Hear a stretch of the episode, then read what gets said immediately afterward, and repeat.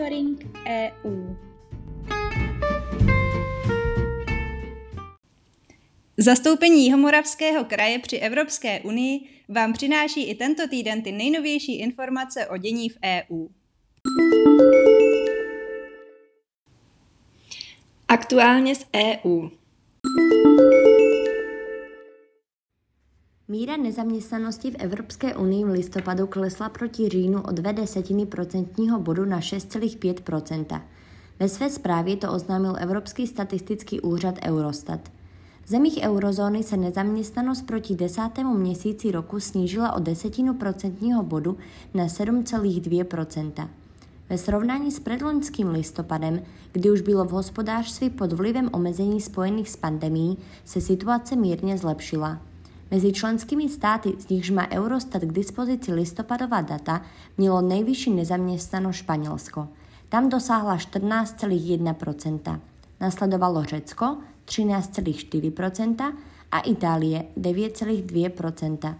Nejnižší nezaměstnanost si dlouhodobě udržuje Česká republika, kde v listopadu podle Eurostatu klesla o čtyři desetiny bodu na dvě celá dvě procenta. Nasledovalo Nizozemsko, Polsko a Malta. Stovky milionů eur, které E U utratila za zlepšení vlády práva v šestici států západního Balkánu, kýžený efekt nepřinesly. Podle agentury A P to konstatuje zveřejněná auditní zpráva Evropského účetního dvora. Ze zprávy unijních auditorů vyplývá, že přes vynaložené prostředky balkánské země mnohdy stále vykazují nedostatečné odhodlání řešit problémy, které by jim umožnily pokročit v procesu integrace do E U. Jmenovitě zmiňuje nedostatečnou nezávislost soudnictví, koncentraci moci nebo korupci. E U s ohledem na řadu vnitřních problémů a současně nedostatečný pokrok v požadovaných reformách otálí s přijetím Albánie, Severní Makedonie, Černé hory, Srbska, Bosny a Hercegoviny a Kosova za, za členy bloku.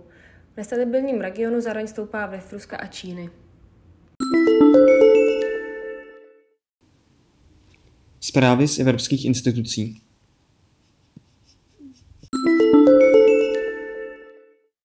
Ve středu desátého ledna zemřel italský politik, novinář a současný předseda Evropského parlamentu David Sassoli.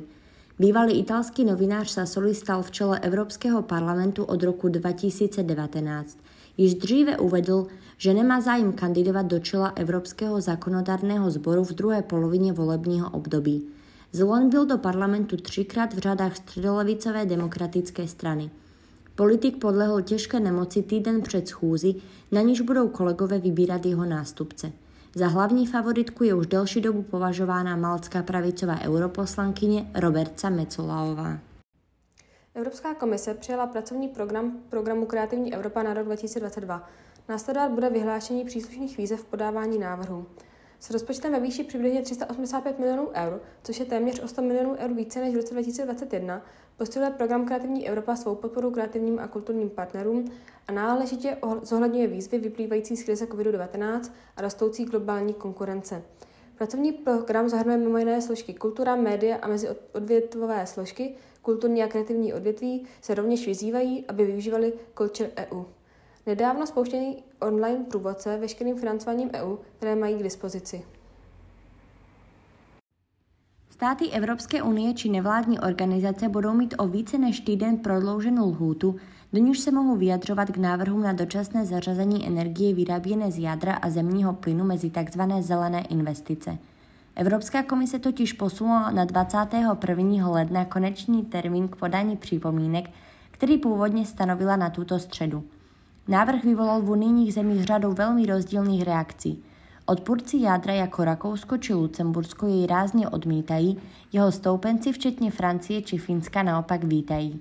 Česko se k němu staví spíše pozitivně, chce ale změnit některé požadavky komise spojené se stavbou jaderných elektráren.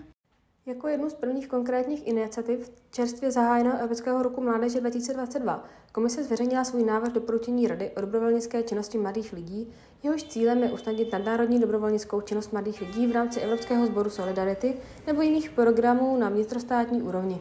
Navrhované doporučení uznává zásadní význam dobrovolnické činnosti pro rozvoj dovedností a kompetence mladých lidí i její roli při pozitivním překonávání společenských výzev.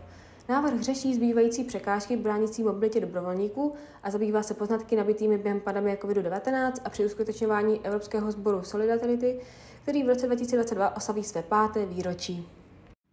Evropská komise zveřejnila otevřenou veřejnou konzultaci ohledně připravovaného Evropského aktu o svobodě sdělovacích prostředků. Cílem této přelomové iniciativy je zajistit pluralitu a nezávislost médií na vnitřním trhu v E U.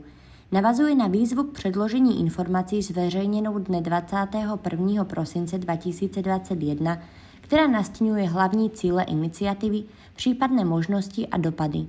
Cílem konzultace je shromáždit názory o nejdůležitějších otázkách, které ovlivňují fungování vnitřního mediálního trhu, včetně různých typů vměšování do sdělovacích prostředků, jakož i k ekonomických trendech.